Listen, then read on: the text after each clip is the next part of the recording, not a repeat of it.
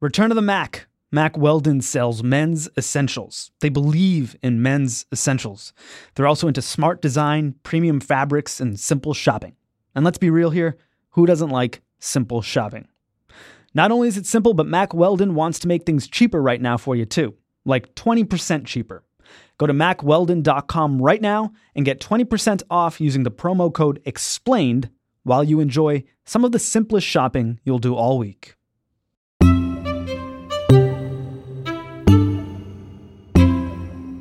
My name is Kurt Wagner. I'm senior editor covering social media for Recode. So I'm on an iPhone. So I'm opening up a Facebook app. I'm clicking the little menu button in the lower right and I hit privacy shortcuts. Now I'm scrolling and I'm going to click on privacy checkup. So the first page I'm seeing is it's it's reminding me who sees my posts when I when I share them. Uh, for me, I have it set to public, so that means that anyone basically on Facebook can come see my next post. I am okay with that given what I do for a living, but people might want to change that to friends only. Uh, if I hit next, it's going to show all of the personal data that I've uploaded. It looks like I have three emails in here a phone number, a birth date, where I was born, my fiance's name. This is kind of a lot of stuff. And then if I go to the next page, it says here are apps you've used Facebook to log into. I have about probably 20 on here Yelp, Spotify, Venmo, Pinterest, Lyft, Uber, Bitmoji. You go hard on Bitmoji? Yeah, I go hard on Bitmoji, right? So I, I want to maintain that connection. But let's pretend I didn't. I could just click uh, and, and sever that tie, basically, which would stop sharing that information. Some people have like 300 apps in there, right? I mean, I saw some people tweeting um, just this morning that they were going through this process, and you know, it's like, oh, 1,200 apps that I've that I've connected. I, which is shocking because I don't know who even downloads that many, but I guess if you do it over a number of years and, and you're a heavy app user and tester, it's certainly possible.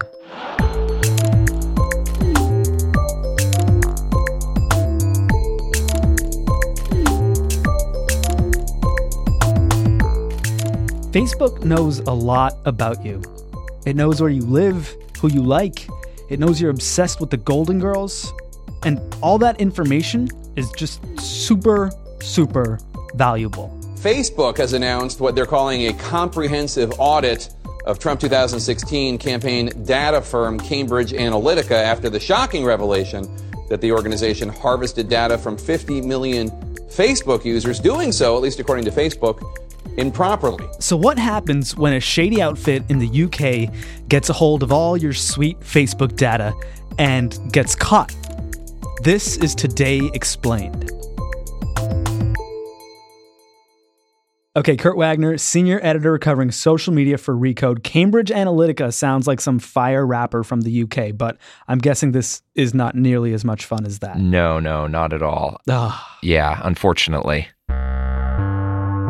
So, Cambridge Analytica is a research firm, and um, people know about it primarily because the firm was hired by the Trump campaign uh, during his run up to the 2016 presidential election. Steve Bannon was a board member, an advisor to Cambridge Analytica. Uh, I believe Robert Mercer, who's a big time Republican donor, um, was an investor in the company. And obviously, it has resurfaced in the news over the last couple days because the uh, firm obtained the Facebook data of some 50 million Facebook users in a way that violated Facebook's terms of service. So now Facebook's come out and suspended the research firm or the data firm from uh, its platform and is now on this massive kind of PR campaign to try and explain why the data of 50 million Facebook users ended up in the hands of uh, a researcher that was working with Donald Trump. In, in addition to, you know, obviously the data collection that we're talking about with Facebook, there's been some pretty sketchy reports that have come out. So there was, uh, you know, an undercover video that was collected that kind of showed that the firm goes if, above and beyond, if you will, for its clients. There were claims that they would, uh, you know, extort politicians, that they would use sex workers or, or prostitutes and and send them over, uh, you know, to try and basically capture their clients' political opponents and uh, compromising uh, scenarios that they might uh, even try to bribe people and get it on, on tape or on camera. And make sure that that's video recorded. You know, these sorts of tactics are very effective. Instantly having video evidence of corruption Right. putting it on the internet. So when you combine it with what we're learning about their role in this Facebook scandal, it certainly seems uh, like they they uh, have some sketchy business practices. Okay, so I guess to understand what exactly this company was providing, we need to understand who started it and, and where it began. Do you, do you know that? Yeah. So Cambridge Analytica, uh, in this scenario, they they hired a professor, university research professor, to collect profile data from some 270,000 Facebook users so that they could build out these behavior profiles of potential voters in the election. And the point of all of this is to say, hey, as we're getting up to the 2016 election, how can we make sure that our ads and our messages are really being tailored to the right people? And so they hired out this research professor, Alexander Kogan, to do this. And he created an app called This Is Your Digital Life. He asked people to log in with their Facebook account. And so if you've ever downloaded an app on your phone and you didn't want to create your own username and password for that app, you might hit the login with Facebook button that a lot of apps have. It's a very easy way to avoid having to go through all the steps of creating a new account for a new app. And this isn't just like some weird British research app. This is like Tinder and and Instagram and totally and. Uber, It's- yeah. Lyft, um, Words with Friends. These are all the kinds of apps that people create, or I should say, they use their Facebook profile to log in with. And so, back in 2015, when all of this happened, the way that Facebook's uh, terms of service and, and privacy policies worked were that if I signed up with this app with my Facebook account, I did not just grant the app developer my own personal information, I also granted them the personal information of all of my Facebook friends in my network. Wait, what? You sold out all your friends by saying this app could use your Facebook? You sold out all your friends. Yeah. Harsh. Basically, there was a way to opt out of this, but clearly a lot of people were unaware of that. How many accounts did this guy Alexander Kogan end up with? So 270,000 people voluntarily signed up using this Facebook login that we were talking about. Yeah. But through their networks, uh, they were able to obtain data from some 50 million Facebook users. So if 270,000 people all have on average 200 friends, that's how you get to 50 million. Um, it's not unbelievable that that number could get that high that quickly. So Kogan has all this data, and how does it get to Cambridge Analytica? Right. Up until now, this whole process that I've just described is actually not against, or it was not against Facebook's terms of service. This was actually this this happened as it was in, i i- intended to happen. Right. Uh, they used Facebook's API. People voluntarily used this Facebook login. The way that it was all written, they were voluntarily handing over all this data. All of that was actually fine. What happened was that Kogan then sold that data to Cambridge Analytica, or I think the firm may have actually hired him to collect it. And that is where the violation happened. Because Facebook's rules state that if you're a third party developer collecting this data, you can't turn around and sell it to someone else. So that is why Facebook is now coming out and having a major problem with this, saying, hey, you violated the rules. So it's kind of insane that it's totally above board to dupe people into selling out the personal information of all of their friends on their social media network. But the the part where it gets problematic is when you like make a little money off of, of trading that information. Correct. And I think Facebook realized that it was pretty crummy too, um, because they did change this rule uh, a couple years ago. It was, I believe, mid 2015, actually, Okay. that they said, well, actually, you can still f- use Facebook login. This still exists. A lot of people still use it. But you're only going to be handing over your own personal data. You're not going to be handing over all of your friend data. Uh, so, you know, this has changed. If you were to use the Facebook login thing with Uber today, for example, you wouldn't be giving Uber all of your friend data the way that you did a few years ago. But obviously, it is now coming back to bite them that this was ever a possibility to begin with. So how did we find out exactly that all of this w- was happening? Actually, Facebook found out that Kogan had given this data or sold this data to Cambridge Analytica back in 2015, and it got what it says is a, a written confirmation from both the company and uh, the researcher that all of the data had been destroyed. Late last week on Friday, um, the New York Times and the Observer had gone to Facebook and said, "Hey, uh, we are hearing that a this happened, and b that the data hasn't actually been destroyed in the way that it was promised." The social media powerhouse has been reeling, seeing its worst day in four years with a nearly 7% hit today in the company's stock dragging the market down with it. Facebook lost something like $50 billion of its value so far this week. And Mark Zuckerberg finally broke his silence today to say, you know, my bad and offer some changes. So it sounds like we'll be hearing a lot more from him soon. Uh, not so much for Cambridge Analytica. Uh, well, certainly not in this storyline, right? I mean, now Facebook has said uh, they want to audit the company. Um, I believe that there are politicians both in the UK and the US who want to bring Facebook in for formal, um, you know, testimony. Huh. So this is this story is not anywhere close to being over. Um, and as a result, you know, Cambridge Analytica is certainly going to be uh, part of that narrative. At the same time, one of the things that a lot of people don't realize is that they thought Cambridge Analytica's services weren't actually that good. A lot of the politicians who hired the firm for this whole, you know, purpose had then complained and said, "Well, we actually didn't feel like we got, you know, a very good product in exchange for our for our money." So it's possible that when you combine this now, uh, these negative reviews about what they actually do with the drama of, you know, appearing as a company that uh, stole Facebook user data, man, it's a it's a PR nightmare to have to come back from. That's for sure. Facebook's having a terrible, horrible, no good, very bad week, but the stakes for you and me are way higher because we're at risk of being straight up brainwashed, y'all. More in a minute.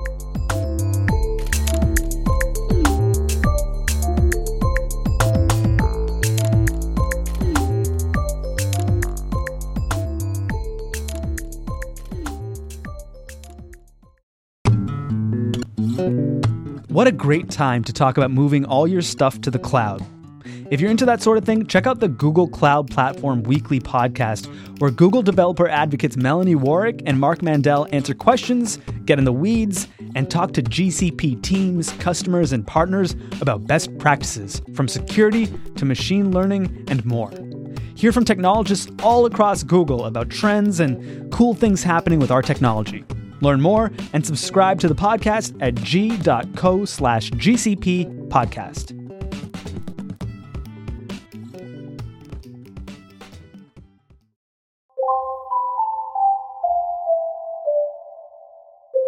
This is Today Explained. I'm Sean Rameswaram The idea of a political firm like Cambridge Analytica buying your personal data and using it to influence you sounds scary, but if it's such a big deal, why aren't people like rioting in the streets? Why don't people care more? Well, the truth is, we haven't been really given an option of caring.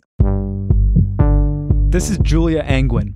I'm a senior reporter at ProPublica. She's been trying to get people to care about this kind of thing for a long time, but she keeps running into the same wall. Like, what would the caring option be? It would be not to use any technology, right? I mean, I do a lot of things to try to protect my data on the internet, but it makes my life kind of ridiculous. And I, most people, like my children who watch me browsing the web with JavaScript turned off, um, think to themselves, I could never live like that. That's no way to live. And it's not actually. Like most of the web doesn't load for me. And I make selective decisions about which parts of the page I want to allow to access my computer that's not a normal thing. People shouldn't have to do that.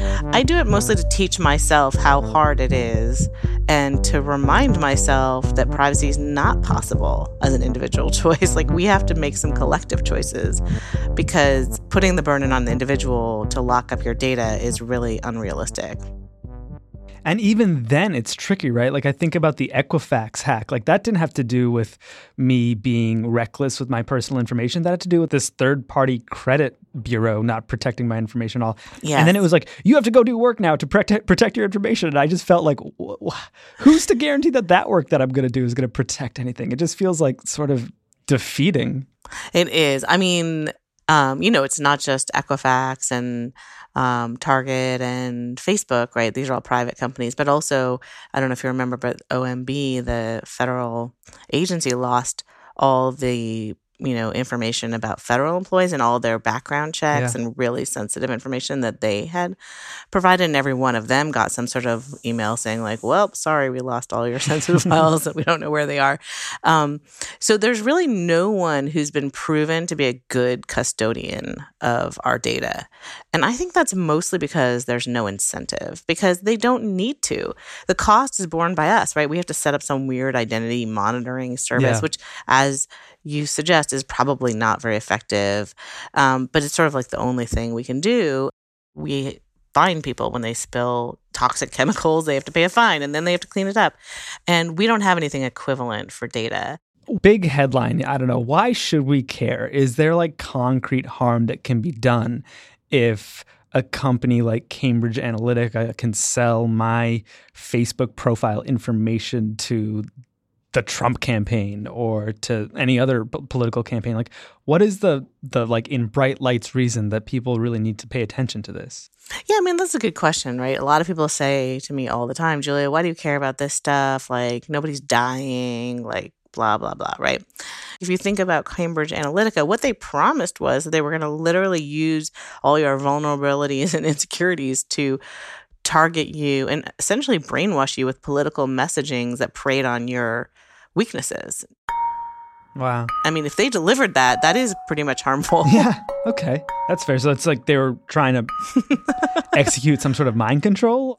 Yeah, I mean, that was their promise. Like, I don't know that they've achieved it, but I do think it's worth thinking about the fact that there are many companies out there, not just Cambridge Analytica, whose only goal is to do that, right? That's what they want to offer.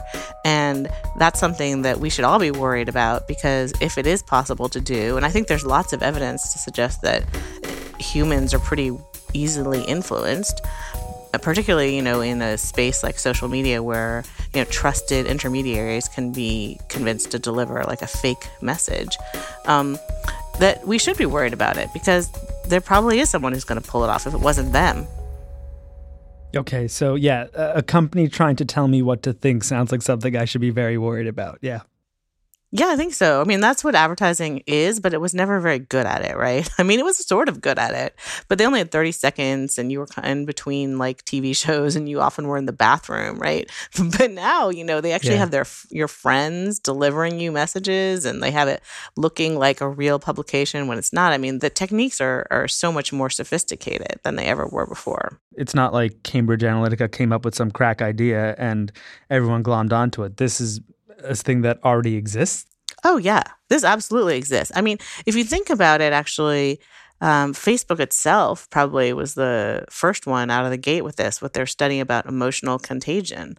You know, they wanted to study whether if they made everybody's news feeds really sad, would those people get sad? And other people's news feeds were really happy and only had happy posts, would those people get happy? Yeah. And like it largely worked, right? I mean, what was buried in that headline was that it largely worked. And so these companies are studying how to influence people. And it might sound a little bit benign right now, but the truth is they are literally in the business of figuring out how to make people change their opinions and how to influence their thoughts. Ay, ay, ay. I mean, once upon a time, we called this brainwashing. Right. Remember those days? I'm scared right now, Julia. you should be scared. It is scary. I'm scared. I have tried, right, going off the grid and, you know, protecting my data and all that. That's no way to live, right? There's so many great things about technology. So the question is can we mitigate the harms? And I think there probably are ways to do that. And it probably involves making some really hard decisions. Okay, let's do a quick PSA while we still have our free thought intact. ProPublica's Julia Angwin on how to avoid a social media dystopia.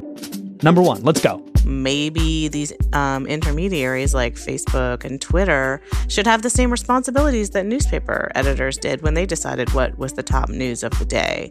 You know, newspapers were always held liable for those decisions and um, held up to public scrutiny. And in fact, if they published anything untrue, they could be sued. Now, the tech platforms take no responsibility for what they publish and they have no uh, liability for it because Congress nicely gave them an exemption. You know, we maybe have to think about whether that exemption is warranted. Have they earned it? Okay, so hold social media to the same standards as news media. Number two. You know, there's this idea that Facebook says, you know, look, we can take whatever ads we want, you know, even if they come in in rubles, we don't really check what they're from. Mm-hmm and they should know who's advertising on their platform, yeah. particularly in the context of politics, where there are lots of rules about who can buy ads and who can't. Okay, okay, don't do business with Russian trolls. Easy enough. Thing the third. I do think journalists could play a role too. Perhaps news institutions should band together and there should be a consortium of the ones that are considered real news and they should be labeled as such. And Facebook could promote them as like, here's the real news package. You can sign up for that or you can sign up for the non real news package, right? All right, so I guess that one's on us. Let's band together and figure out what's news and what's not. Yeah, exactly. Julia Angwin writes about technology and the media at ProPublica, where she's a senior reporter. And since we've been talking about solutions, here's what Mark Zuckerberg said he wants to do to fix Facebook. They're going to audit any apps that look shady. They're automatically going to delete the apps that have access to your information if you don't use them for three months straight. And they're going to add a little widget that shows you which apps can use your stuff to begin with. Today Explained avoids all the Facebook drama, but you can find us on Twitter at today underscore explained.